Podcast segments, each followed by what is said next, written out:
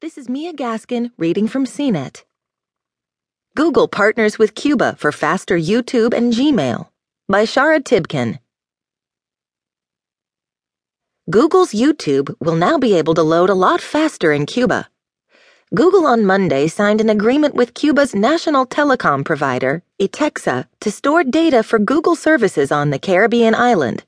Previously, signals had to travel from Cuba through Venezuela, which hurt the quality.